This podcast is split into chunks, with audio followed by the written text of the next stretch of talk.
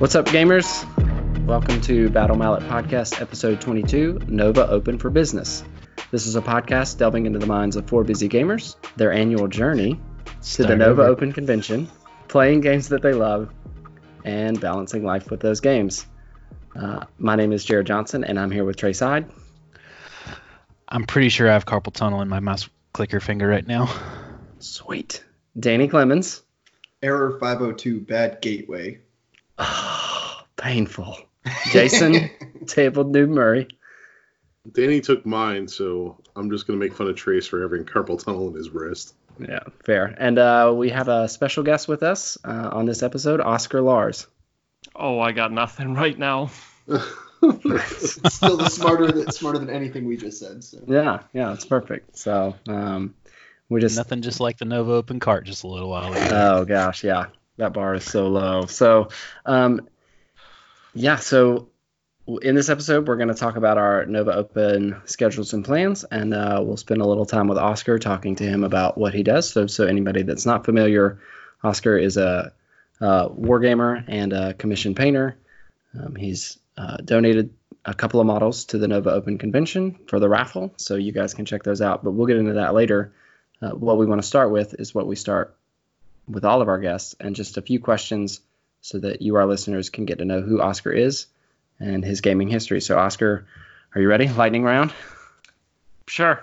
All right. So, first question: What is your first memory of board gaming? Um, well, my first, I think, memory is really hard because I started playing board games when I was really, really young. Um, but I think it is a Monopoly-based game that was focused in the little town or, or city. I guess it's a city, but town for Americans. Um, and where I grew up. Um, so you had to sort of use your finances to kick the other players off the board, essentially. Nice. Yeah. Cool. Uh, and then, so how did you get into miniatures gaming?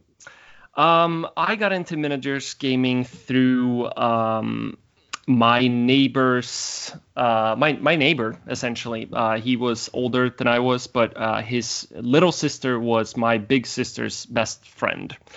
Um, so I was hanging around a lot, and that got me very excited about seeing him and his friends, who were at that time probably 13 or something like that, playing the old Warhammer Fantasy Okay. uh, Skaven specifically, which became my first army that I ever collected. oh, cool. Nice. Yeah. So Skaven to begin with, and so Yep. the next question is, um, so what's your current favorite miniatures game, and then your favorite faction for Um, any game? Yeah, sure. Um, so my current favorite uh, game definitely has to be Age of Sigmar. Um, it's something that I've been doing for the past, what is it now, five, six years since it came Yeah. out. Yeah. hmm So it's it is something that really sparked uh, excitement back into uh, the hobby for me when it came out after I'd been kind of sick and tired of 40k for a while. Um, and I guess the faction in there would be Stormcast Eternals. I think they are just they are the poster boys. I know you're not never supposed to choose the poster boys, but I don't know. I guess I don't give a. F- hey, Yeah, man, well, as they're- an Ultramarines player, run the poster boys. Enjoy it. That's right. Well, and quite frankly, you kind of are part of the poster boy stigma now. Now that you've had an article and a big poster of your army in White Dwarf, right? Yeah, yeah, that's that's fair. That that is absolutely fair. Yeah. Or just, I guess, just own it, right? Yeah, Yeah, just love yeah. it. It's all good. Yeah. That's awesome.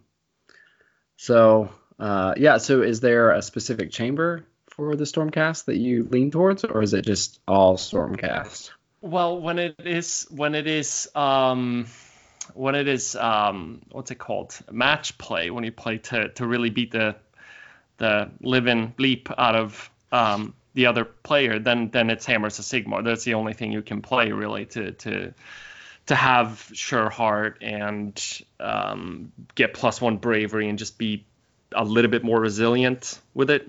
Sure.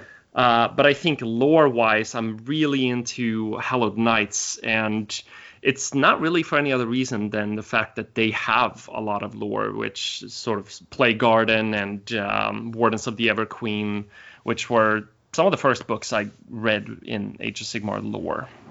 That's cool. Yeah, I'm. Uh, I have small anvils of the Heldenhammer, um, and I just like the the lore for them too. The fact that they're the super old heroes. Yeah.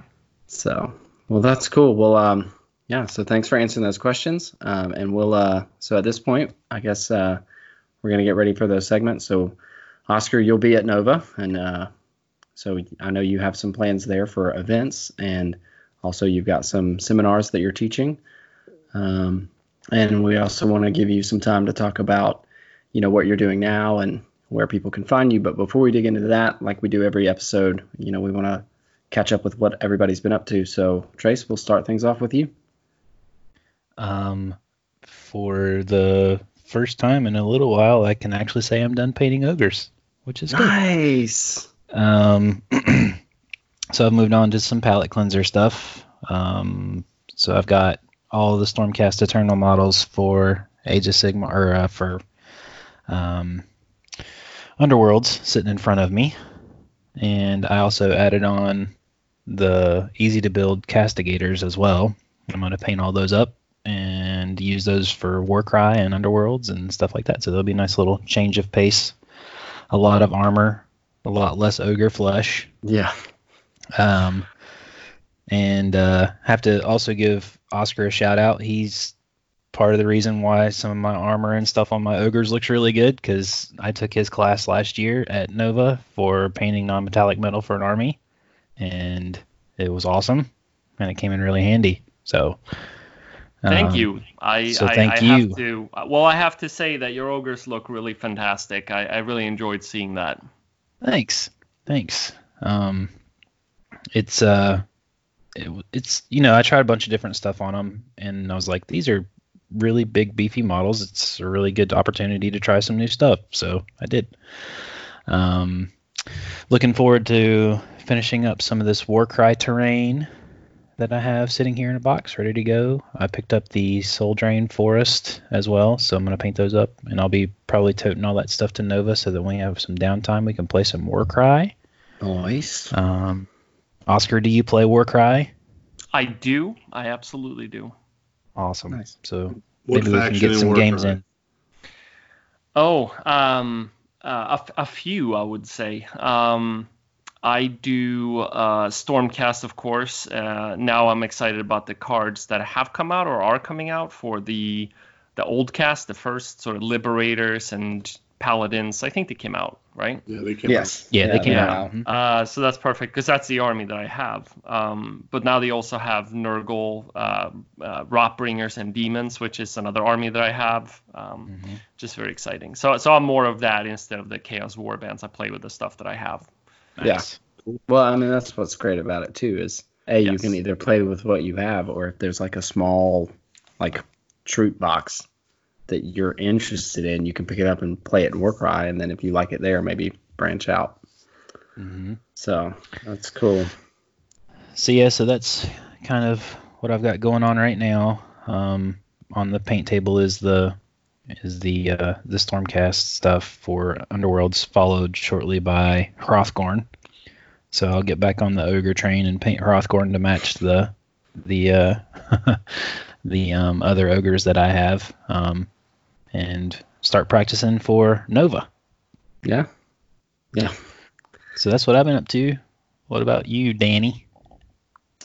Uh, well, I had a couple of nerds over last week and played some board games. I don't, I don't know. That was all right, I guess. That was. Yeah. I don't know. I don't think I would invite those people over again. Yeah, Nah, they're terrible. They're they were terrible. Uh, but in all seriousness, uh, in all seriousness, uh, hosted a little board game night with the podcast bros. Uh, we played some Quacks of Quedlinburg and Men at Work, and it was fun had by all. At least that's what they tell me. And then uh, I finally got. I sent Jason the picture. I didn't send the rest of you, but um, we got our new uh, breakfast nook table in, and we got that all set up today. So that means that we have a dedicated gaming table upstairs now. Oh, uh, sweet. which I'm super psyched about because like Sarah and I have been trying to get through the uh, season one season one of Pandemic Legacy and it's just such a pain to like set it up and take it apart, set it up and take it apart. And now it's like, no, we can set that up, up and leave it, and then when we want to come back to it, it's just there and ready to play. Um, so I'm, I'm pretty jazzed about that. So that was kind of like the big hobby progress was getting that all taken care of and disassembling a table and reassembling a table and moving it upstairs and having your four foot eleven wife help you carry it up the stairs and Yeah. uh, it was an adventure. but um, but done a, a little bit of painting on my uh, Hulk for Crisis Protocol, and other than that, not a ton of tangible hobby progress. But now that all these kind of hurdles are out of the way, I've got my Nova schedule set. I'm I'm ready to kind of burst into the next was it seven months or so and try to knock out some projects. Yeah. Nice. Uh, what have you been up to, Jared? Yeah, so I went over to some Pittsburgh Steelers Arsenal fans' house and Real real sports bro. yeah, and uh, played played some board games, but we're not lying, or at least I'm not lying. No, I- like I had a ton of fun, and it was a nice change of pace to uh, to not be doing something wargaming or miniatures based specifically, but to just crack open a board game and sit around and have fun and learn something new. Um, so I think that Quacks of Quedlinburg will is now on the short list of future purchases because it's Awesome. a ton of fun and it looks like there's some definite replayability there. Uh, so I'm excited about you know exploring that and potentially getting the wife uh, you know another game to play uh, that we can play together. Hobby wise, I haven't been up to a whole lot. Um, I finished the Wurmspat uh, right before we recorded our last episode. Um, and then game wise, just been getting a lot of games in with the Wurmspat and uh, getting my teeth kicked in a lot. So, um, you know, just trying to Except figure them against out me. except against Trace. Yeah. um, but just trying to get them figured out, and um, and, that's been another change of pace because they don't play really like anything else that's in Underworlds right now. Um, and I know that there are a couple of people, so I just want to give a couple of shout outs. There's um, their handles are NPE and DDC on the Warhammer Underworlds Reddit Discord channel um, that I've been having conversations with and lurking on their conversations in the various channels on that Discord to you know try to figure out what other people are doing. Um, so I mean it's been fun. It's also been frustrating. Uh, I, I'd be lying if I said it wasn't. But um, you know at this point my my hobby slate is pretty clean, which is exciting because it means that I'll be able to spend the next you know seven months or so prepping for Nova. So once once we figure out what I need to get painted to for all of that. Um, we'll be going to that, and um, and then I guess the only other big thing is we went down to the Warhammer Fayetteville store um, for a small Underworlds tournament there. Um, so um, got to play against Trace and Jason. Um, Did you And- honor my place of birth properly? um, one of us did. All right, that's good. That's So- all I wanted to hear. Yeah, as long as you know you get one third, thirty three percent honoring. That's all you need, right? Yeah, totally. Yeah. Um, but it was good, and it, you know, it was nice to meet Matt, the store manager down there, and we met Steven, um, who's kind of a regular Underworlds player down there. So that was fun. Um, and so you know, we'll be keeping an eye out for other events that happen down there, and maybe making the trip again. Uh, but that's about it. Uh, Jason, what you been up to? Yeah, just to kind of go off your statement, thank you. Uh, when we were down at the GW store down there in Fayetteville, thank you, Jared, for uh, making it so I didn't spend an ungodly amount of money. I forgot how dangerous it is to hang out in a GW store for the day. Um, yeah, it would it was it was almost bad. I almost walked away with all the uh, the the airplane game. I don't even know what the heck it's called, but Aeronautica and Aeronautica Imperialis. Imperialis. there you go. Almost got the whole collection. But Jared's like, we gotta go. Jason, you have no willpower. no, he, he doesn't. He does not. um, but yeah, I mean, other than that, uh, you know, the the Harry Potter brewing game that we played, it was really cool, and um, I will definitely want to play it again. And like everybody else, I'll probably be picking it up for my household. But if you guys want to actually teach your significant others how to win, just invite me over because that's all I do. Just Um, win, win, win. Yeah, No you know, part what. of that video that I shared with you guys was if you're a host, you shouldn't try to win the game, Jason. Oh. So you're saying you let me win? Oh, yep. how nice of you. Well, I wish I could say the same for all the Underworlds games that I've been playing against Jared. So when he says he's been running his Wurmspat, they've been mostly into me, and unfortunately, um, most of them have gone my way. Uh, I've gotten off the Lady Harrow's train uh, and jumped onto the Farstriders train because I have not played them um, since they came out. Like I, it's my first time getting them on the table, and I'm having a lot of fun with them. They are they're okay. I won't say that they're great in the current iteration, but um, they can hold their own. You know, solid fighter stats, ranged attacks, stuff like that. So they've been a lot of fun to to roll a lot of dice with. Um, and then I've played a couple games with my Reavers uh, Jank deck, which is a lot of fun because I don't really care. I just run in there and kill one thing. It doesn't even have to be a lot of things. I kill one thing and die, and then hopefully score a lot of glory at the end of the game. And it's worked a few times here. So got that in. As far as hobby progress goes, uh, built a whole lot of Crisis Protocol miniatures. Actually, like the build queue is is going. I, I'm back into that whole. I'm enjoying building models, uh, which it's been a little bit of time for me. Um, you know, the end of last year, I didn't put a whole lot of stuff together, so uh, that's been a lot of fun to just start cranking everything away. I am down to just the uh, start the actual core game now. I have all all of the other kits put together. Uh, and then the big hobby progress is I got my uh, Underworlds warbands back from uh, the Paint Studio, and that means I am 100% caught up except for Wurmspat and Hoth uh, Man Trappers with Underworlds. Every single warband is painted, so that's excited, exciting. So that means I can pick whatever I want to play. Um. Yeah, right. Yeah, that's. I mean, that's got to be really nice. It is. It's I I took a shelf of Necrons out of the case, so the Underworlds now takes up two shelves uh, in the display case. Um, and it's just actually like to have a collection that is almost complete is there's just something about it. It's like, oh, what do I want to play today? And you walk over there and you pick it up. And I know that I've kind of cheated by having them all like painted some a few by me and some by a lot of other people. So, um, but hey, I like it. So Got a real Little Mermaid vibe coming off you with this collection nonsense. hey, whatever. I got I get a voice that no, I don't. Never mind. At least he calls everything by its right name, though. So now, I've heard him call his army a dinglehopper many times. Dingle hoppers. oh, just nice. Uh, Oscar, you what have you been up to? Oh, um, I oh god, we just we just bought a house.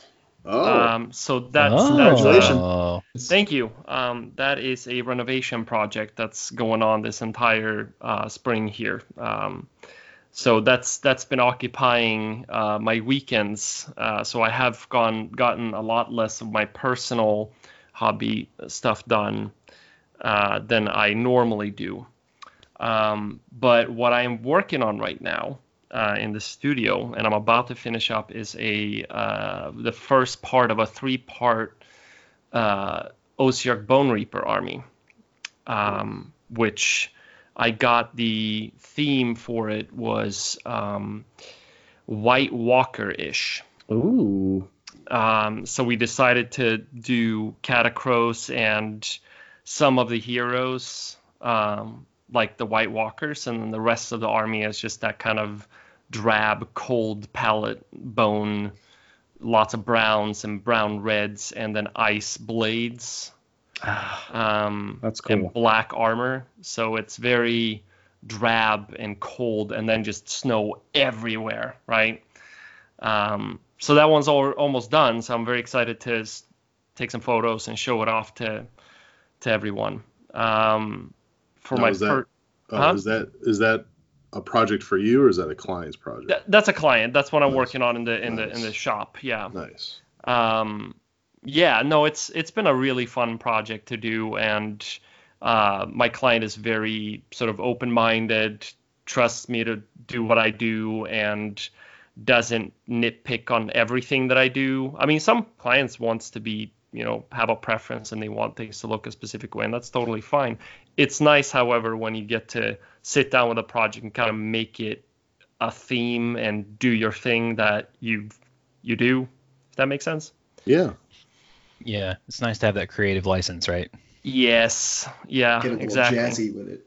Yeah, and, and, and most of my clients, you know, they, they, they let me have a lot of say in how it, the outcome is going to look like, which is which is nice.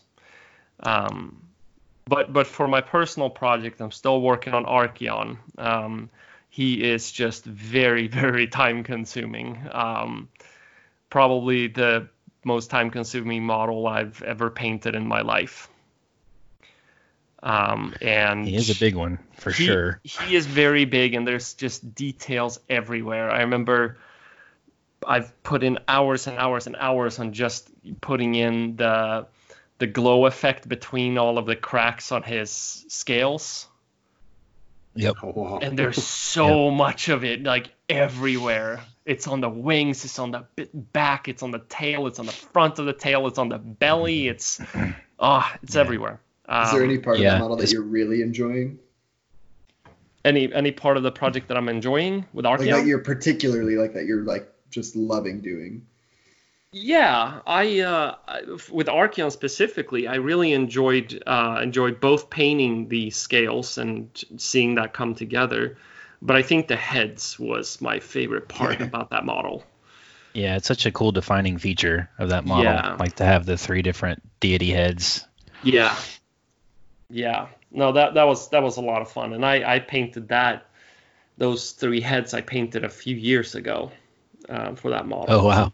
So I actually had those done before I started the rest of the model. I just it just never came to a point where I needed to have him finished. And that's the problem when you're working as a commission painter and also has other personal projects that you want to do. Things come in the way. Um, and in this case, it was the Stormcast army, and then it was the Nurgle army, and then finally now I've sort of cl- cleaned the palette a little bit for the armies that I've painted for the last several years, and finally I'm trying to put together this Slaves to Darkness small thousand point uh, force with Archaon and 10 Chaos Warriors. Nice. yeah, You doing that for doubles? Are you doing that for your doubles army? I am doing that for Always probing you for information. Don't. I am not. that's that's totally fine. I, I'm painting him for the team tournament at Adepticon. Oh, okay. Yeah. Um, I can hear Trace furiously scratching out his notes. are you uh are you playing with Tom again this are you are you playing with Tom at all this year or is that or who are you playing with this year? I'm I'm thinking about um somebody else that played. No, I'm thinking about Rob Symes that played with Tom last year. yeah. Oh, you you you were still talking to me. Um, Yeah. yeah. No, I've I that was that was Rob who played with uh with Yeah, Tom. with Tom, yeah. yeah. Um, no, uh, this this year it's a four player team.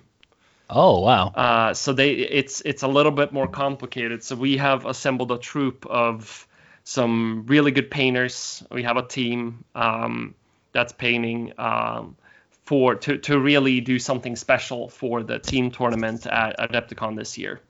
Um, I'm not gonna go into many details on it because we want it to have an impact when we get Of there course. and show it off. Um, but course, yeah. we're very excited to, to show it off and, and and see how the community is gonna respond to it. So Awesome. I know at Adepticon, like the 40k team event is like almost is the premier event because everyone goes like real big into that. Is it is Age of Sigmar the same way with the team event? There is that like the premier uh, event for Age of Sigmar. I have only been to Adepticon one time before, so I'm not sure if I can answer exactly how that question is. I just know my experience of last year, and both the GT and the um, doubles turn uh, the doubles tournament had really good hobby turnout. Like there were some really nice armies there um, at Nice. Adepticon. Uh, so I think the convention in itself has a lot of really good hobby sort of uh, pull to it. Yep, cool. That's awesome. You know, and I I think the guys are just trolling getting you on because I I love the commission business, right? Like it just I love to to understand how it works. Like your studio itself, is it just you or do you have a team that works through Uh, projects?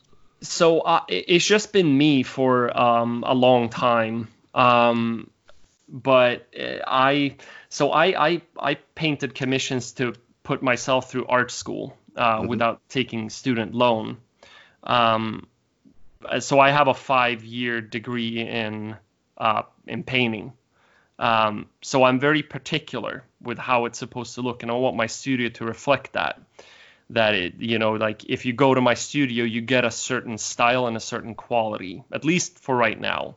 Hmm uh, but i have so i've been working um, solo for a long time and I, I enjoy working by myself and being able to control exactly how things go etc uh, but i have taken on a part-time apprentice that's going to come and work with me in the shop uh, so he's going to do a lot of prep work for me but he's also going to get to learn from me in person and I will be guiding him on his projects and eventually I want him to be able to do projects at my shop standard. He can have a style of his own, but it has to have a certain amount of sophistication uh, when it comes to color palette uh, or uh, to color theory and brush handling and things like that. That so so that it really feels like when you go to my shop, you get a certain type of quality to your product. Fantastic. I'm I'm very intrigued. I like I am. I just I love the whole thing. I mean, Yeah. I've been through three or four different studios now, and in in my free time, when uh part of the hobby for me is to understand the the commission world because I don't understand how for you being a single man studio, how you can just stay motivated to paint that much, man. Like you're cranking it out all week long, and then you're cranking it out on the weekend for yourself. That's impressive, dude. Uh, yeah, I mean, I started working, or I started working, I started painting uh, when I was seven years old. And I guess when I turned, you know, when I was done with my degree and I'd studied what I needed to study to try to become something in the art world, I said, all right, well, I mean, I, I guess I'm just going to go on and paint miniatures full time because I've been doing it for this entire time and I still love it. I mean, it, that got to mean something. Um, Yeah. but at the same time there are definitely days that i go to work and i'm just not into it you know mm-hmm. i mean it becomes a job and you know making sure that that doesn't get reflected in the work is definitely not a a a, a thing i take lightly because it does take motivational sort of talking to yourself through certain things and saying okay well i just need to sit down and get started and crank this out. I really don't want to. I want to be doing something else. Um, but uh, it's just what you got to do, you know. But most most of the time, I'm very excited and, and happy to, to be able to do this full time and be support myself through it for sure. That's awesome. Yeah, it's kind of cool to have that amazing thing where like your passion becomes your like your hobby and your passion becomes work and as long as you can still kind of separate the two a little bit you can have you know you if you do something that you love you never work a day in your life essentially is what it comes down to Yeah, I mean, I, I'm I'm definitely trying to uh, to adhere to that sort of mentality. Uh, even though, as I said, that there are definitely days where that oh yeah that absolutely doesn't feel Yeah. like I'm going into hobby. It feels like I'm going into work. But I also have, you know, in my in my life had a lot of shit jobs that are way worse, and I definitely don't want to go back to that. So you know, that is a good motivation right there. Nice. You got to pay That's for that new house too. Yeah. Exactly. That's right. Cool. Um, so Trace is done with ogres and moving on to Stormcast. Just like nine stormcast models that's it That's all right. Little palette cleanser. Um, Danny doesn't know what he's painting yet, but there'll be something coming soon. Oh yeah, making And- plans. and i also Yeah. so clearly enjoyed the games that we played at danny's that i just forgot to talk about them Yeah. It's fine, Trace. It was a seminal moment in the friendship with the other two guys, and you just forgot about it. Yeah. It's fun. Um, Jason's just ready to play more games with his painted Yep. models. Let's do it. Yep. And uh, I guess I'm in the same boat as Danny. just looking at that clean hobby slate, and then uh, yeah, I guess Oscar just hobbies for a living. So uh, yeah, so that's what everybody's been up to, um, and so we definitely want to continue this train and, and give Oscar some airtime. So uh, we'll take a break here, and when we come back, uh, Trace is going to spend a little time with Oscar, and we'll talk to him about a little bit more in detail about what he's doing, what he's up to, um, where you guys can find more information, and see if we can glean any painting, color theory, non-metallic metal nuggets from him. So we'll take a break. We'll be right back.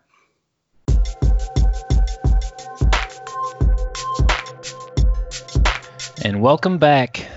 Alrighty, Oscar. It's time for the 20 questions section of this podcast. So, other than Nova, um, what classes or seminars or events do you have coming up? Um, I, I don't really teach that much. Um, I've only really taught seminar classes at uh, Nova Open. Um, Okay. I teach private classes, which is something that I definitely feel more. Ah, let's see if I can find a good word here. Um, but in a lack of one, I it's more that I can dive deeper into each individual uh, when I teach private classes. Uh, Gotcha. When it's a Nova, and, and, and you were there, so you really kind of knew how I structured my class, and and I really tried to give each and every individual around in the classroom time that they deserve to really figure out what their things that could be improved on would be. Um, but it's really hard when it's 15 people, and I can't even imagine how some of these instructors that have, you know, 25, 30 people in a class, how they even can keep that shit together. Pardon my French. uh, It's all um, so so yeah, I'm, I'm more of a I'm more of a private kind of class, and I, I, I do that both online and in person for anybody who's local or who, who, who happens to, to drive by Richmond or drive to Richmond for any reason. so, what's the um, most popular thing that you have somebody ask you to do in like a private painting lesson? Uh, non-metallic metal. Yeah. Yeah. Um, but I've also had, um, you know, skin tones or even uh, a very popular one is just, hey, I don't know really know how to paint. Teach me how to paint, and you know, going through the basics of um, how to start someone off on the right track from the very beginning. Um, because a lot of the people that come to me for private classes, they have, and I have them too, and I've had them, is bad habits that is hard to Mhm. shake. Yep. You know, like licking the brush every single time you dip it into a really dirty bowl of toxins. You know what I mean? Um, Wait, I'm not supposed to do that? God right. bless. Um, so so it's kind of like tweaking certain things to make sure that it's, you know, goes on, flies on with a with a good start, with good win in the back, sort of thing. Awesome. So one of the biggest things that um, I learned from you when I was at Nova and took your class, which I really really enjoyed, was um, just paint consistency. Because even though you think you're thinning your paints enough, you're you're not. Yeah. And um, I think that's the biggest thing that I gleaned from your class was that and learning to just pace yourself a little bit and not rush through it. Just be methodical and um, you'll get a really good result. So, um, so I learned something from you. So that's yay. um, Well, I'm, I'm, I'm glad to hear that uh, for sure. I, I, I definitely think that that's a very important um, thing to learn how to do because you, when you learn how to control your paint consistency, you can actually do one thicker coat. You just have to know exactly where that moment is when it when the paint contracts enough to not clog any details mhm. uh, but still leaves that smooth coat that you don't really have to put a second coat on top of. Uh, Right. But that also only works with certain paints because different pigments have different properties, right? So, yep. so transparency is one of them. So it, it, it makes it harder for you to be able to do that with certain yellows, for example. Mhm. The dreaded yellow. that's right. That's right. Um, so are you teaching the same class again this year at Nova? Or are you doing a different? What's on the docket for you at Nova this year? Yeah. So so for Nova, um, I, am teaching two classes again of the non-metallic metal for armies. I think mm-hmm. it's a really good uh, like starting point for someone who hasn't done non-metallic metal before, but wants to come and learn how to do non-metallic metal. Uh, and learn the sort of foundation when it's stripped down a little bit. It's not as complicated as some of the the crazy sort of display model quality. The Richard Greys of the world. Exactly right. um, but then also for someone who wants to learn how to maybe dumb down their non-metallic metal uh, to figure out how to be able to do an army of all of that without spending seven years painting it, you know, uh, and and sort of getting those fundamental strip downs that that can really speed up the process of painting. Um, awesome. Yeah, and, and then and then I'm teaching a new class which I haven't taught before. And also, I should mention that these uh, the non-metallic metal classes this year um, are actually going to be on Saturday. Um, mm. So on the weekend this time, so that for the people that you know don't necessarily come earlier in the week to the convention, they can sort of also get in on on on the action this time. Um, but at the beginning of the week, so Wednesday and Thursday, I'm teaching a new class, um, which is called How to Pop Your Tabletop. Oh. Um, and, and it's a class that's designed for you know beginners, um, journeymen, intermediate, maybe not advanced. You know, intermediate is kind of like you can choose if you want to come, but um, but it's a really good class for for sort of beginners and journeymen who who they maybe know how to how to paint certain things, but they don't know how to paint everything, and they might have bogged themselves down into a very niche style, but wants to expand their horizons a little bit. Um, so it allows for you to come to the class and kind of learn well what do, what do you do if you what would you do if you worked in a commission studio for example and you get 15, 20 armies a year that you have to paint. And how does it work when they're so different from each other? Um, hmm. What could you learn in a class where that's your premise that you have Poppy Ultramarine and then you have Super Drab OBR, you know? Um, because that's two very different styles and concepts. Uh, instead of always painting the same sort of whether it's super poppy and or or super drab, you can go out and expand and learn something different essentially. So it keeps you from basically painting the always Oscar Lars style. Yes. Like always yes. your like whatever your preferred style would be, it helps you kind of break out of that mold of this is what I like to do, but this may not be what the client wants. And so how to break yourself of those tendencies exactly. and get more results for the client, right? Exactly. And and and for someone who is new who's coming in, it's a really good idea to pick up um, not just the concept of how you paint a tabletop figure. So it's nothing crazy we're doing here. It's just very standard. But also, what do I dedicate my time to on this model? You know, right. like on each model has its focal points and it has its sort of like things that get noticed the most well there's where you dedicate your time but what would that be? And and how would you paint that to a good quality but also to a on a fa- in a fast pace so that you don't sit and get you know you, you paint a unit and then you're tired of it. That you yeah. set yourself up with a plan and here's how you do it and blah blah blah.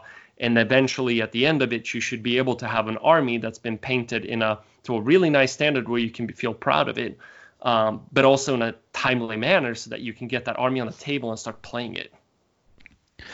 One of the things that, um, and I'm sure you do this because you bounce around for different projects to project, but one of the things that really helps me um, when I'm painting through something is um, having kind of a rule of two, right? So you you always have your a project that's your your like hot and heavy project, and you have like a palette cleanser project, right?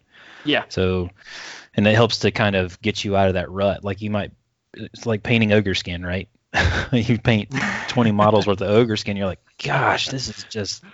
I, I can't pick up another ogre. So you pick up something else, which is what right. I'm doing with the Stormcast, and then I'll go back to it, right? Yeah. So, but yeah, that's um that's really great advice. Um, look forward to seeing how that works out for you because I know that um, I really enjoyed your class last year for non-metallic metal, and I'm sure people will really enjoy the the how to pop your tabletop class. Um, so, kind of more open-ended questions, I guess. Now, what if if you had to give three pieces of advice to for three different categories, right? One for people just starting painting, one for someone who considers themselves a decent painter, and one for an expert. What would those three pieces of advice be? Uh, yeah. So for someone who's starting to paint, right? I, I, just had to think there for a, for a second. For someone who's starting to paint, um, I think it's really important that you know and tell yourself on a daily basis that you're going to be fine. If you're painting an army, you're going to be fine. Um, it's a lot of work, and the work mm-hmm. that you put into it, you need to be proud of. And you should not compare yourself to other painters. This is not everybody's journey. This is your journey. This is what you're mm-hmm. doing, and you're learning something from this project by painting it, right? There is an incredible amount of pressure for people to paint to an insane, insane level at this time right? Um, I am definitely guilty of part sort of contributing to the a little bit of that pressure I've noticed. But it is whether I mean I also paint I don't just paint armies like that. I also paint armies that are very basic. Correct. And one thing that I've learned from that is that whether you're painting something incredibly detailed and insane or you're painting something very basic like a tabletop army, it is a lot of time just putting paint to model. Mm-hmm. And that's a labor that you should be proud of because it is incredibly hard to keep up and do that for a long period of time. Okay. For I someone, really like that. Yeah, I that's, mean, that's awesome advice. Yep. it's a complicated answer to the to a very simple question, I yeah. guess. But, um, but but for someone who considers himself a decent painter, um, you know, I, I think one of the things that I give advice there is really make sure you pay attention to color theory. Um, there is a lot of painters that sort of take private classes with me or come to, to seminars, seminar Nova Open last year, for example, that you know gave gave me sort of a, a, an answer or a vibe or something that gave off that they don't really use color a lot. They have a very strict color palette that they limit themselves to. Mm-hmm. And they don't mix colors together. They don't put one and one together to make a, a, a baby, essentially, right? You're right. um, and that's a huge mistake for someone who is a who's a good painter who knows how who knows brush handling, right? They know how to make highlights, they know how to glaze a little bit, they know how to shade, they know techniques, but they don't really open themselves up to all of the possibilities that color have. Um, and that's something that I, for example, uh, have been spending time with for the past four years. Um, is really digging and deep into colors. Like, for example, my style used to be a lot more cartoony and aggressive in its colors, mm-hmm. and I've now okay. started to really kind of dull some of it down to let other things shine. Right. Okay. So an example of that would be to use um, browns and mix browns into colors to take down the sat- their saturation. And let other colors that are saturated for example really take the, the the first step out. They are the ones that are the star of the show. And that can have a really really nice impact on how your models and your army looks uh, because it brings in a level right? It brings in you see that first color and it's beautifully painted and and and, and organized color scheme. And then you get you know in deeper on it and you start seeing more colors and more complexities to it as you go into it. It pulls you in and then it shows you a story. Um, that would be my advice for a, a, painter who's decent, who knows technique, who wants to sort of progress and get better. So you're kind of talking about differing levels of contrast using colors and saturation rather than just like your color value. Uh, yes, exactly. I mean, uh, yeah. in- in- to expand on that, I, I, I sometimes have a hard time um, keeping it cohesive here, but I'm gonna try. Um, the when it comes to contrast, you have several different ways of creating contrast, right? And saturation is one of them. Um, but so so you can dull other things down, right, with brown to like you said, knock back a little bit of the of of the impact on the color by saturation to get a bigger contrast Mhm. between the two colors that you're playing. So you have a primary color and you have a secondary color, and the primary color is the armor of an ultramarine, right? Mhm. And then you have that poppy yellow color, right? The Swedish flag yellow color on the trim hmm mm, it's it looks great as a cartoony thing, but if you rather than take it down and make it like a brownish yellow color, then all of a sudden that blue might not be so competed with by that yellow and let the blue take presence on that stage. If that Which is why sense. gold looks really good with it, right? Exactly, because it's a brownish yellow kind of Right. code there. Yeah. Wow, Very Danny, cool. expert, and you didn't Yeah. even know it. Well, just uh, just uh, I'm feeling pretty good. I don't, I don't even have any words to say here. Just feeling pretty good. All right, and for somebody who you would consider like a master's level painter, For someone who's you- a master's level, please give me your tutorials because I'm really eager to I, I I'm not gonna give advice for an expert. They're better than I am, you know. So I I'm eager to learn from them. Yeah, it's one of the the cool things about the digital age is that you can kind of get to just look at all these people's different beautiful artwork, and that's where that pressure that you were talking about comes from. Yeah. Um, Yeah. It's just the access to be able to look at somebody's amazing work and just be like, "Gosh, I am terrible," and then you snap all your brushes and move on for the rest of the day. yeah. um, yeah. But um, I you mean, know, I've, been, I've been there. You know, Yeah. I, I, I wasn't I wasn't born like this. I, I worked really hard for this. Um, Yep. But I've I've been at the point where I've looked at someone's work in a white dwarf and said, how do they do that? You know, you walk into a store, you see a display case. I remember a, a specific army in Stockholm, at the GW store in Stockholm when it was. Um, when it had a lot more now it's the warhammer store it's a little less of like displaying other people's work but back in the good old days when games workshop had their sort of red and yellow theme uh, signs uh, they showcased a lot more you know of the of the community's armies for example. And i walked in once and it was just when those washes came had, come out. A little little oh, okay, just around that time, right? You walk in, and I'm I'm looking at this gorgeously painted uh, Sisters of Battle, you know, the metal model army, right? Mhm. And it Yep. was, and it was metallic, but it was not too like it wasn't crazy shiny. It just had Yeah. that sort of like metallic sheen to it, but it was still matte enough, flat enough for it for it to sort of you can grasp all the colors, not competing, overly competing with everything else. Mhm. Mhm. I'm just walking in. I'm, I I had to go up to that guy, and I was I was when when did the washes came out come out? Like 2005? You mean like the Nuln Oil and Yeah, I mean the, the- or the previous? so You're talking like you're I'm Devil thinking Mud about and yeah, Devlan Mud, yeah Devlan yeah Mud, yeah yeah. and uh, what was the other one? Um, oh, I, I don't remember. I can't remember the black one. Yeah. they yeah. the the talent in a bottle is what they started calling it.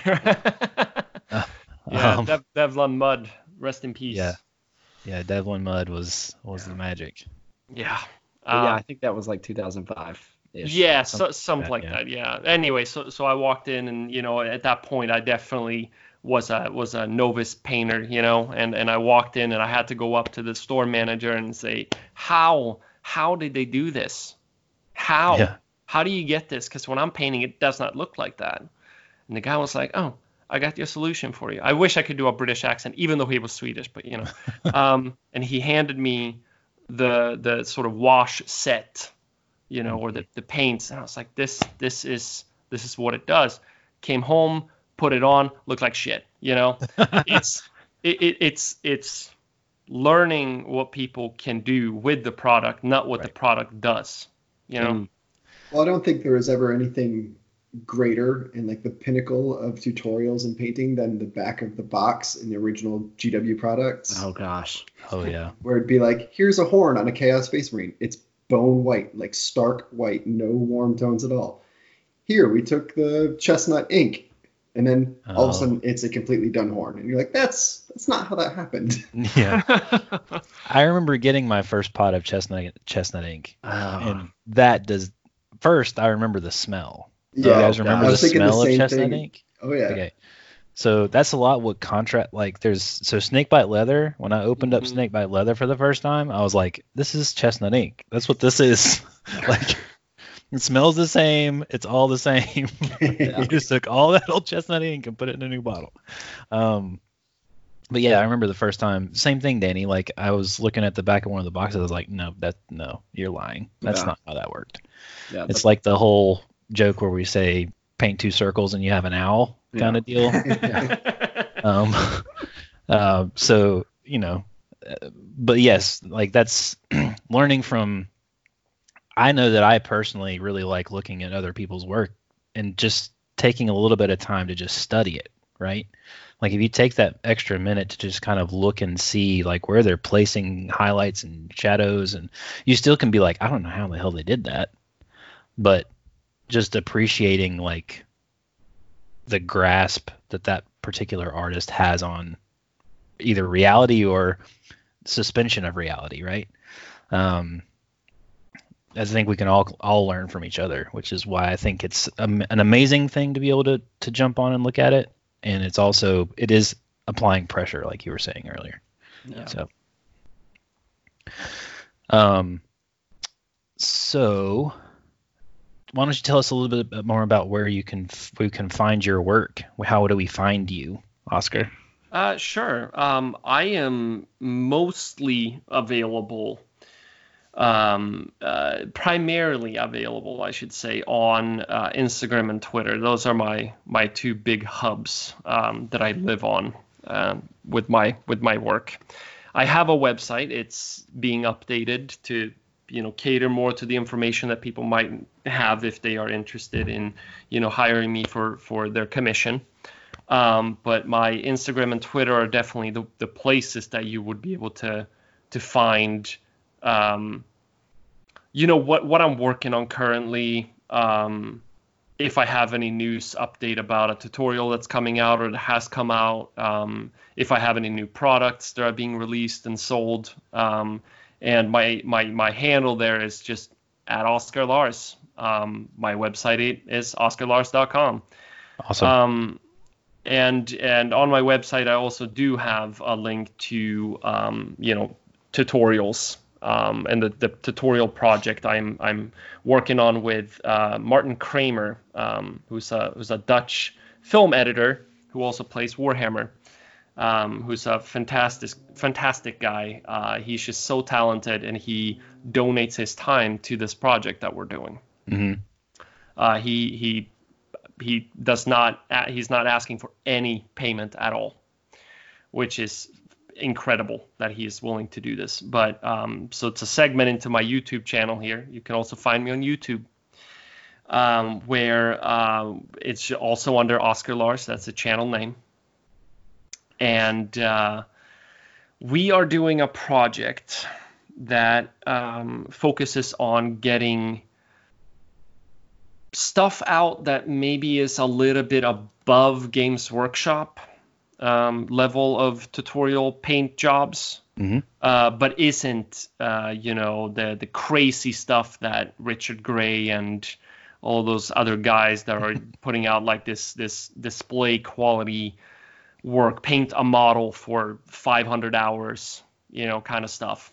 Um, it, it focuses a little bit more on like well the stuff that I do, which is armies, and that's what I love. I, I I'm not as intrigued by uh, display quality models. I'm not hungry for a golden demon trophy. Um, Right. I want to try it, but that's not what I hunger for. So I have a hard time like getting myself to sit down and like come up with a project that I'm like burning for because I want to paint an army, you know. hmm Um, but but on that um, uh, YouTube channel, you can find things like how to paint ogre skin, and we go over, you know, like what colors you mix and how you can sort of like get the blends to look right by layering color. Um, Mhm. So we focus a lot on, on on that, which which Trace you have you have experienced in my class at Nova Open. I, I Yep. like to layer color for a for a reason. Know. Gives you more control, if I remember right. It gives Um, you more control, and it gives you, in my opinion, a, a, a, a better, a more impactful color because it sits on top of something that supports it. And I remember going into Nova last year, I actually watched your non-metallic your gold tutorial prior to be going to Nova. I was like, Okay. oh, I'm gonna watch this before I go and see what this is about. um, so yeah, I, I, it, the YouTube I've, I can vouch for you that the YouTube videos are very good. Um, that they they're informative. It was just like it was almost exactly like sitting in class with you. You just can't see you. you just see your hands and you hear you talking. And Um, but being able to like view the palette and stuff like that, I think is a really great way to show people how to get your consistency right, how to Yeah. do all that stuff. And not, you know, it's noble work, sir. Noble work. Thank you. I appreciate that. We are uh, we are working on that project with the support of patrons, but we're we're not charging anything for utilizing those videos. So we are we are dependent on the fact that the uh, the patrons are forking up uh, because we need to start buying better uh, equipment for this. Right. We're currently trying to buy a, a 4K uh, Canon EOS digital video camera Nice. so that you can get this incredibly crisp image of what I'm doing, and the light is just going to be completely different. Because right now I'm using those Logitech CS tw- C922 or whatever those cameras Oh, are called. But Yep. so so the lens is just like, you know, like the size of a of a you know a human head for Age of Sigmar. You know, th- there's no Right. light going in there Right. uh, the only I mean it's it's just it's just dark and it's hard to control and I'm sitting on a Mac computer which is terrible for recording any sort of video quality products apparently uh, unless um, maybe you're spending a shit ton of you know money on a on a stationary that can have like these um, this amazing stuff inside of it. I'm clearly not a tech guy, um, but That's But Jared. anyways, Jared's our resident tech guy. I try. yeah, same here.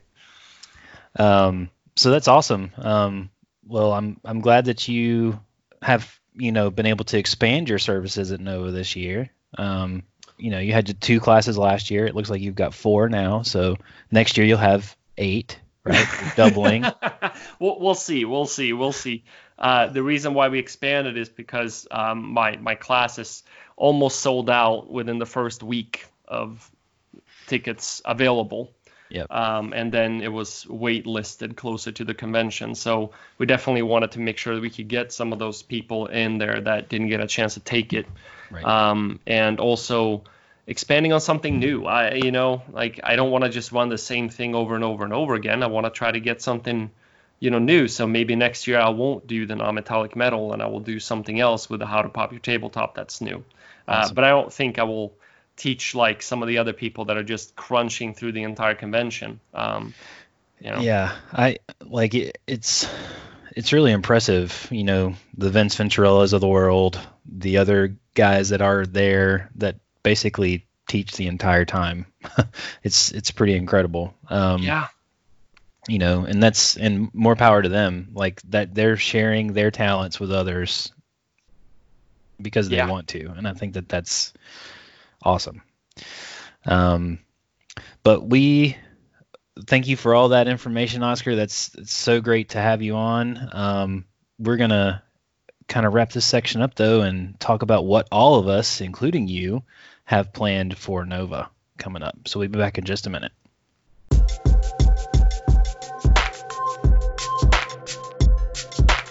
And we're back. And we fought the 502 errors in the timeouts as the internet crashed the Nova server because we are all registering here earlier tonight. But now I'm very excited to talk about what do we have planned? What is scheduled? What do we commit to?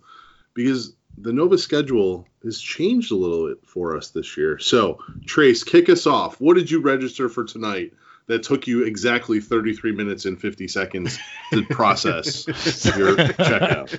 True story. Um, I have already made edits. First off, What? Hmm.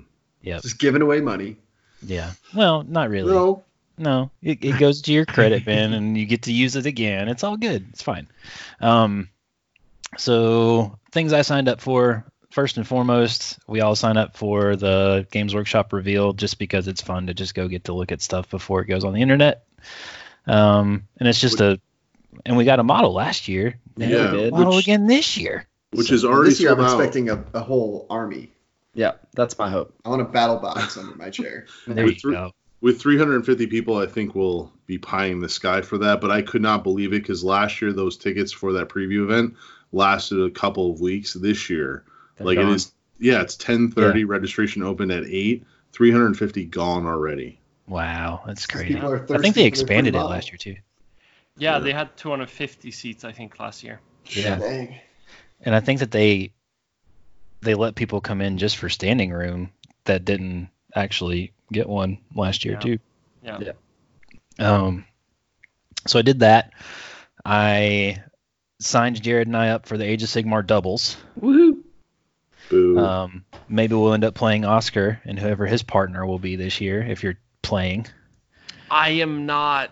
Oh no. I know. I. I oh, I'm. I'm. I'm a little bummed about it, but you know, that's just how scheduling works. Yep.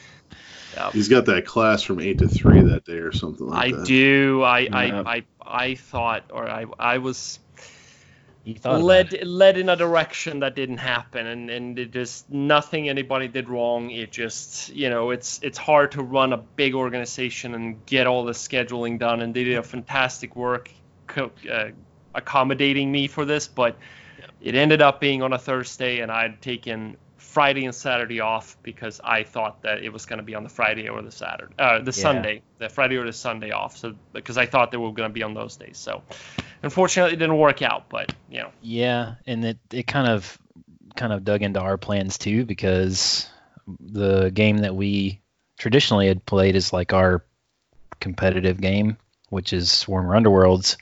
It was always the event that was in the night, right? So you had all the stuff during the day, and then you would go play Underworlds at night, and it was like pretty much every evening.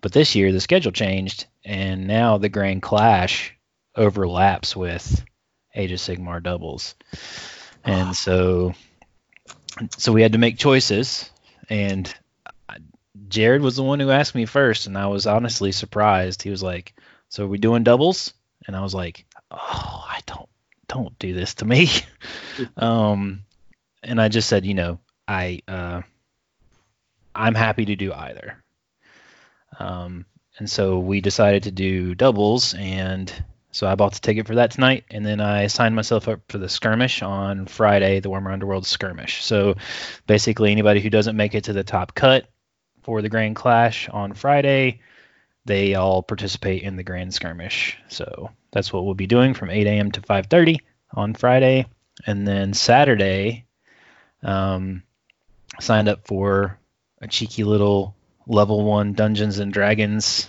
romp for um, Adventures League. And then Sunday, I had originally signed up for the Warcry event, but there are two other members of this podcast that are now playing Crisis Protocol.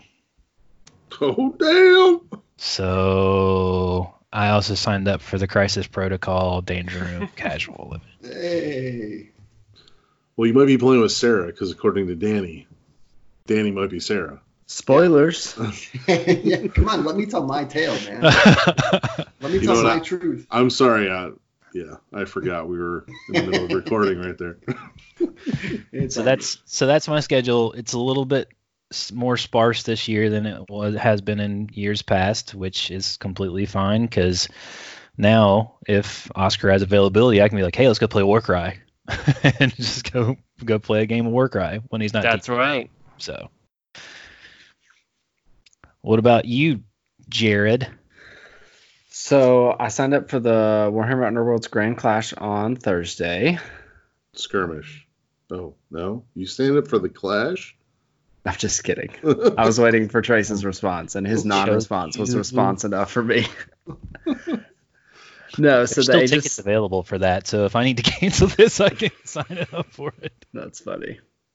Um, yeah, so Age of Sigmar Devils with Trace, and we have no idea what we're doing there, but that's okay. We had no idea what we were doing there this time last year. Um, so we'll figure it out. And then the Warhammer Underworld skirmish on Friday, and Dungeons and Dragons on Saturday, and then I am the one fourth of this podcast that does not currently play Crisis Protocol. So I actually don't have anything on Sunday. Um, but if you guys are all playing in Crisis Protocol, I may just bum whatever garbage miniatures you guys don't want to use for that and sign up for that. So, um, so I don't know, but yeah. So to Trace's point, I think, um, so last year and the year before that, you know, Warhammer Underworlds was kind of the reason that we went, and we kind of piddled around in the 40k narrative.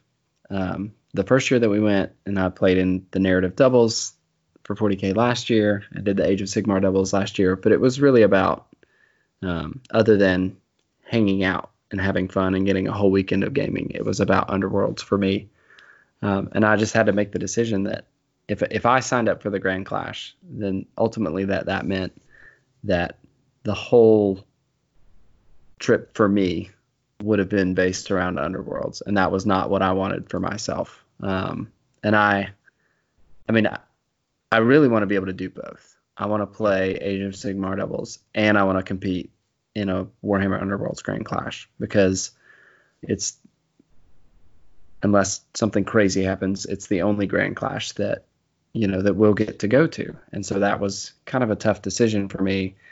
But in the end, you know, I want Nova to be about everybody being able to play what they want to play, um, and and for all of us to be able to get the best experience there. Um, and so for me, that meant you know playing Age of Sigmar with Trace, um, and so you know we'll see. We'll see if I have regrets. I can't promise that I won't, but uh, I am excited because Trace and I had a ton of fun list building last year and revealing the combos, and we did get the one game where we did the thing. Um, and so I'm sure that Trace will plant a seed as we move along, and he'll kind of begin to design a list that does a thing, and then he'll show me what it does, and we'll play a practice game, and it'll do the thing, and I'll be like, okay, I'm, I'm sold. Um, so we'll see. But yeah, so we have no idea what we're doing there. I think the hope is that each of us in our halves will be able to paint some models that will be part of a larger force that we will continue on. And so whether that means that I'm doing Bonereapers or Stormcast, um, we don't know yet, but we'll figure that out. And then uh, yeah, so that's it. So, um, but I am the super nerd that convinced some of us to play Dungeons and Dragons on Saturday, um, just because uh, I was talking to Jason uh, this weekend, and I told him it was going to be dumb fun, and he said, "Well, it'll be dumb," and I'm like, "Well, yeah, that it'll probably be dumb fun um, to just mess around with level one characters for an hour." But one thing that did come up in that conversation that I am a little bit excited about is designing a character and then maybe getting on like Hero Forge or something, or maybe even using, you know, some of the existing uh, miniatures for Dungeons and Dragons, and you know, really maybe even putting in some effort um, on a one-off model. So painting something, you know, maybe even to a higher standard that I've ever painted anything before. Um, so there's that part of it that kind of excites me. So, um, yeah, so that's it. That's what I've got going on. Danny, what'd you sign up for, bud? Oh boy. Uh, well, remember last year when I was like, oh, I think I only want to sign up for like one, one or two things. I don't want to use up all my time. Uh, I'm kind of nervous about this whole like gaming convention thing. Well, none of that happened this year, so um, I have a pretty packed schedule, which is kind of crazy. But I'm I'm uh, I've got nervous energy about it. I'm excited uh, and nervous. It's kind of like kind of kind of a leap of faith, but I'm looking forward to it. Uh, Wednesday night, Games Workshop preview. I don't know. I think you guys might have talked about it, so uh, I'm not going to divulge in it. I think uh, we covered that one to death. I'm really looking forward to it. It was fun. Hopefully, it'll be some cool reveals. And uh, like I said, I'm looking for my battle box under my chair. If I don't get that, I'm going to write nasty emails to Games Workshop and just be like, "Yo, like I have a certain level of expectations around these parts now, and you did not fulfill." Needs to Now- be at least to start collecting. Yep. It, it, it'll got to be a start collecting, and I, I, you know what? I'm sitting here saying this, and what's going to happen is they're going to give us a start collecting box, and it'll be Eldar. Yeah, Oh, Great. It'll Danny's start collecting nemesis. box with new plastic uh, aspect warriors, and Danny will just mutter himself to death. You're welcome, Nova attendees. That was on me. Uh, but then Thursday, uh, pretty, light day. Uh, doing the Lord of the Rings Siege event, uh, which I'm really looking forward to. It's kind of a one-off. Like if you are defenders, you bring more points. If you're the attackers, you bring fewer, and it's they use special rules. So I might be defending a castle, or I might be trying to siege a castle, and I think that'll be a lot of fun. Uh, then Friday is my all-day Lord of the Rings day. Uh, well, Middle Earth strategy battle game, if you will. And I'll be doing the Chaos and Arda event, which I skipped last year because I didn't really understand what it was, and it seemed when the title was Chaos and I didn't really know the game at all, I was like, that seems like a bad fit for a new player that doesn't know what's happening to go into a, a four-player one v one v one v one situation with changing rules every turn. I was like, hard pass, not going to do that this year. looking forward to it. I think I'm going to do something kind of crazy and wonky. Um, because they got rid of the team event last year. They had the team event, which was like you were either part of the good team or the bad team, and there was like six players, and you all kind of riffed off of each other. And some people brought some really funny, wonky lists. Like I got completely steamrolled by a guy that brought two Oliphaunts, and that game literally lasted, I think, two turns. Um, so I think uh, for the chaos, I'm toying with just bringing as many Ringwraiths as I can in the points allowance, just for fun, and see what happens. Nice. Uh, and then I will be returning to the doubles event this year uh, with Jimmy. Uh, this time Jimmy won't cheat. Uh, he'll actually model his models correctly, and we won't, you know, pretend that we have bows and arrows for a whole game when we totally didn't. Um, yeah. uh, we will also probably start drinking earlier, uh, so that will be fun because it's one to eight o'clock, and so I'm sure we will be completely in the mind to make clear and sound gaming decisions um, during the doubles event. Saturday, I have enrolled myself in the Crisis Protocol tournament, not because I have any delusions of winning a tournament, uh, but because it was the best chance to actually play Crisis Protocol, and I'm pretty psyched about that game. And then Sunday, the Crisis Protocol casual event, which I might not look like me. I, as Jason spoiled, uh, my wife might be coming to DC that weekend, and she wants to come and check out the uh, the Nova event. She's pretty psyched about it, but it's going to matter whether she can get her schedule to work out right. And if she can, the one game that she was intrigued about was doing the Crisis Protocol casual event. I think part of that's because her big bear boyfriend Jason wants to do it uh, as well, so I think she feels safe his you know warm embrace. And um, and so I'm scheduled for it. And so if you see Danny Clemens on the Crisis Protocol casual event, and he's a tiny little chick, that's my wife. So. Um, Or Daniela Danny. Clemens. Oh, it could be me. I could make um, some crazy changes between now and then. It's 2020, man. Live and let live. Science is crazy these days. But that's kind of my schedule. I'm pretty jam packed. All my days are full except for Sounds- Thursday, really. Wow. you, you definitely bit off a lot this year. Yeah, the way that I'm looking at it is I'm really only playing two games, you know? Like it's a lot of events, but I'm only doing two game systems, so I'm not feeling as overwhelmed. Your brain's just gonna melt. Be like, uh, I'm gonna fall asleep on my feet is what's gonna happen. yeah. Y'all know me. If I play for like four hours, I'm cranky. Five, and I'm dead. And so, yeah, I'm gonna do an event from one to eight o'clock. That'll go well. Or nine to seven thirty. well, good man. I'm I'm glad that you I'm glad you got all your events.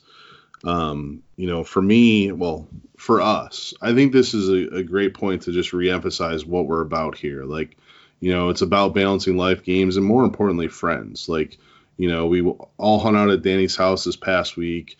You know, Trace, Jared, and I went to an event on Saturday, and you know, today we had all the kids running around choking each other out at at the uh, the, the music play place. So, I mean, that was a slam at Jared's kid choking out his sister. So, Yeah, Oh, now I wish I win.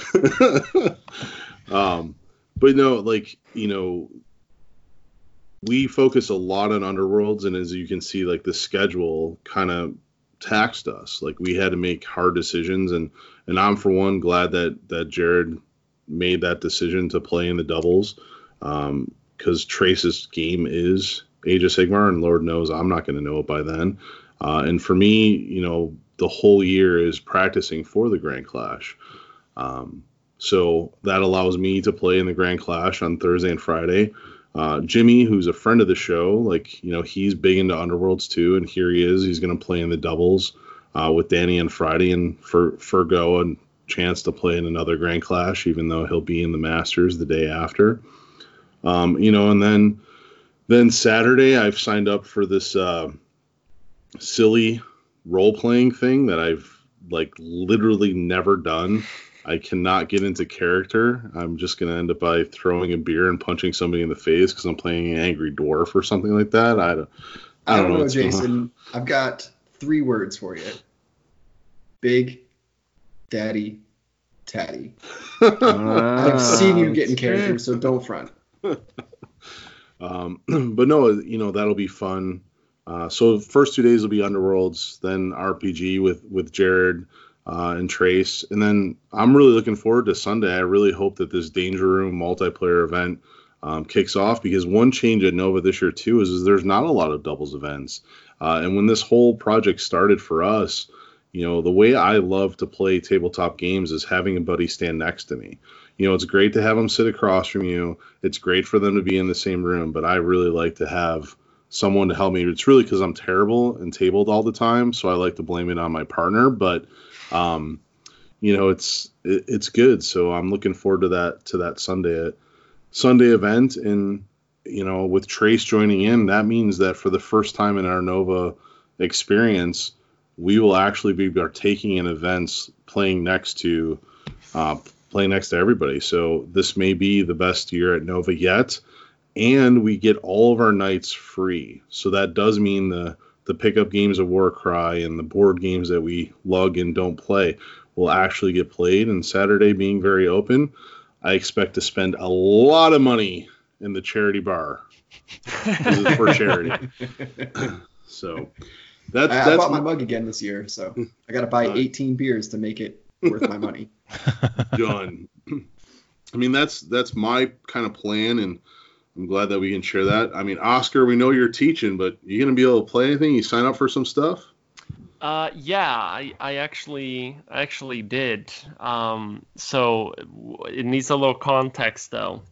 Um, I usually play Age of Sigmar, right? Now that I couldn't, I had to kind of figure out what else to do. And I have gotten a little interested in Necromunda of late. Nice. Uh, yeah. He's like my best friend uh, right now. so uh, so I have picked up the House of Chains book, and I have gotten myself some Goliath gang box and the new box that came out, and some Forge World heads and some Forge World weapons, and I am gonna build myself a two by two by probably two um, game board. Nice. and uh, I'm gonna attend. Oh God, what is it called? Something Necromunda Soldiers? No, that's not what Yeah. it is. Yeah, Yeah, Soldiers. is. Yeah, Yeah. on Friday. Um, because it was like you can kind of come and go. You can drop in for a final round, or you can participate all day. So it's like it's perfect for me because I'm hoping to be able to know how to play back uh, or by then, but I'm not sure if I'm gonna be as good as playing something really competitively. So That's awesome. I can't wait to see what you do with those models because the Goliath models are just really cool to begin with. So I'm excited to see your Twitter feed and what that looks like if you're going to be posting it. I'm hoping you do. Oh, I'm I'm definitely gonna be posting it. Um, I um, Goliath, uh, my first white dwarf was that Necromunda rulebook cover. I think Oh, it's okay. from 1996 hmm or 95, but it was my first White Dwarf ever. So I'm very nostalgic about Goliath, right? Uh, so when I had to choose a game, I just had to pick Goliath. Uh, so I'm definitely going to put in a lot of effort in making sure these models look fantastic. Because I only have to paint, you know, what, like 10 of them or something 10, like 15, something like that? Ah, it's the same number. when you paint armies, 15 models is just a drop in the bucket, right? it's, it's half a unit. Yeah. Yeah. Yeah, we were Um, we had just talked recently about playing Necromunda. Jason shot it across the bow because he wants to play all the games right now. So I want to play all of them. I have a problem. You do. It's okay. That's we're here to help. well, that's awesome. So are you are you doing anything else other than Necromunda? Or are you doing something? Are you doing any other games? Well, yeah. So I so I'm I'm teaching I'm teaching Wednesday. I'm teaching Thursday. I'm teaching Saturday. So I haven't really decided what I want to do about my Sunday yet. Um, but I probably want to try to see if I can dig into something, whether it's a it's a class, a seminar of some other painter, you know, that Mhm. teaches something I'm interested in, or if it's a game that I want to kind of dive into. But uh, I am going to the GW seminar. I got uh, my seat to that um, which I was excited about last year, but then I don't even remember the reason why, which is usually a bad reason, but I couldn't go to it. Um, so I had to forsake my ticket to last year's, and then the my uh, my uh, one of my roommates came back with uh, two models, and was like, "Oh man, look, we got this stuff at um, at the GW seminar. It's like an exclusive model." And I'm looking at the box, I'm like, "Cool!" And then he turns to the other guy saying, "Hey, do you want this?" I'm like, "What about me?" Ah. Yeah, I'm right oh, here, man. Oh no! So I was like, all right, I guess I guess this year I'm gonna go to it because I'm teaching on Wednesday, so I'm gonna be there. I cannot not be there, so I'm going, and I'm hoping that I get some sweet swag. You know, Nice. Well, just don't sit in the charity lounge playing a board game that you're nowhere near finishing until 6:50. Yeah, Not we, only were you nowhere we near almost finishing, missed it. You were like just hitting the good part. Yeah. Yeah. Yeah. oh, I, I'm not I'm not worried about that. I'm that guy that hangs on the lock at 4:15. You know. That's awesome. That was us the first year, but last year we there was a schedule problem. Thank goodness someone looked at their watch and we I made did. it. So. I was like, uh, we need to go. I don't know. I'm al- I'm always paranoid about the Nova Open uh, elevators because they're always taking Oh, forever oh, to get somewhere. gosh. So I'm, I'm probably gonna sit in my room at two o'clock and be like, "Am I gonna be able to make it down in time?" yeah. Just take then the you also stairs. get the kind of fun experience of like, what kind of new smell am I going to discover in this elevator as well? Yeah. Yep. It's Right. Good times. Well, um, I do have an addendum. Uh oh. Uh-oh. Definitely just logged into NovaOpenStore.com and signed up for the Crisis Protocol Danger Room Atta event. boy. So, Look out. Taking over the danger room. Can't be stopped. no, so there we go. It just happened live. Oh. Man. Man. I just want to play games with you guys. I thought you were going to play es- the escalation for Underworlds. I thought you were going to be the only one. Nope. Well, good. I mean, that jam packed schedules, it is a little sad to me that what started our group in the game that is 40K will not be represented in our Nope. Nova experience this year. But we got a lot of things to look forward to, a lot of paint commissions to send off. And, and uh, with that, we'll we'll take a break and we'll be back out for the outro.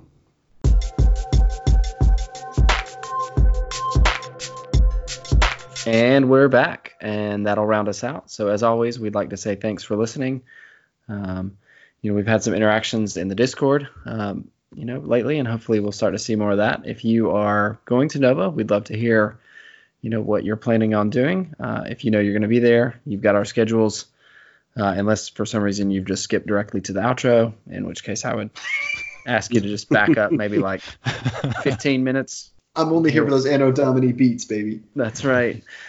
Uh, So uh, you know, you'll know where we'll be. Come find us. Um, and as we get closer, you know, maybe we'll do some pictures or Facebook Live or Instagram Live or whatever it is that people do on social media, um, and do those while we're there. TikToks is that the thing now?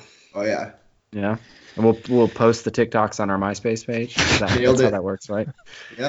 Um, You put like music playing in the corner too. Yeah, Like, right. music. And do some old gifts. school. some gifts, some under construction gifts on the website. It'd be great. Perfect. Um, yeah. So thanks for listening. If you uh, if you like what you hear and you want uh, other people to be able to find us through you know search algorithms and stuff, give us the five star reviews on iTunes on the podcast listening platform of your choice. Uh, you can find us on Facebook, we're Battle Mallet Podcast. On Twitter, we're Battle Mallet One. On Instagram, we're Battle Mallet PCast. Uh, so you can find us all there you know, feel free to hit us up with a message. We do have a Discord. There'll be a link to the Discord server in the show notes. Um, and I think that's it. So for the Battle Mallet podcast, we are three dads, a Swedish-born Goliath ganger, and a four foot eleven tech industry employed actress. This is Jared signing out. This is Trey signing out. And I'm gonna make a plug for Oscar one more time. Instagram and Twitter at Oscar Lars. Website OscarLars.com. YouTube Oscar Lars. Go take a class. Get something painted by him. He's awesome. This is Thank Danny Trace. Stretching myself out to a hefty five foot eight, uh, losing my hair every day, pale skinned white boy. Peace. Uh, this is Oscar, who's also signing out. Um, thank you. Thanks for being with us tonight. Thank you so much for having me. And I'm Jason Tabledew Murray. Never tell me the odds.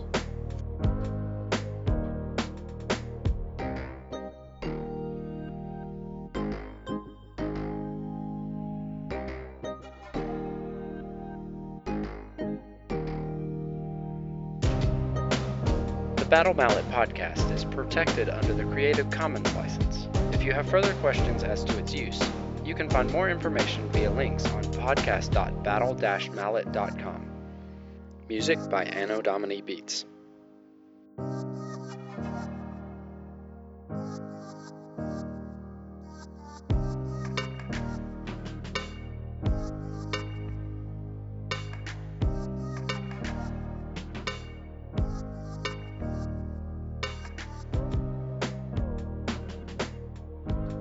We try to be family friendly, but I can also edit out, you know, the bitches and so. Whoa! This I've Wow. never said that ever.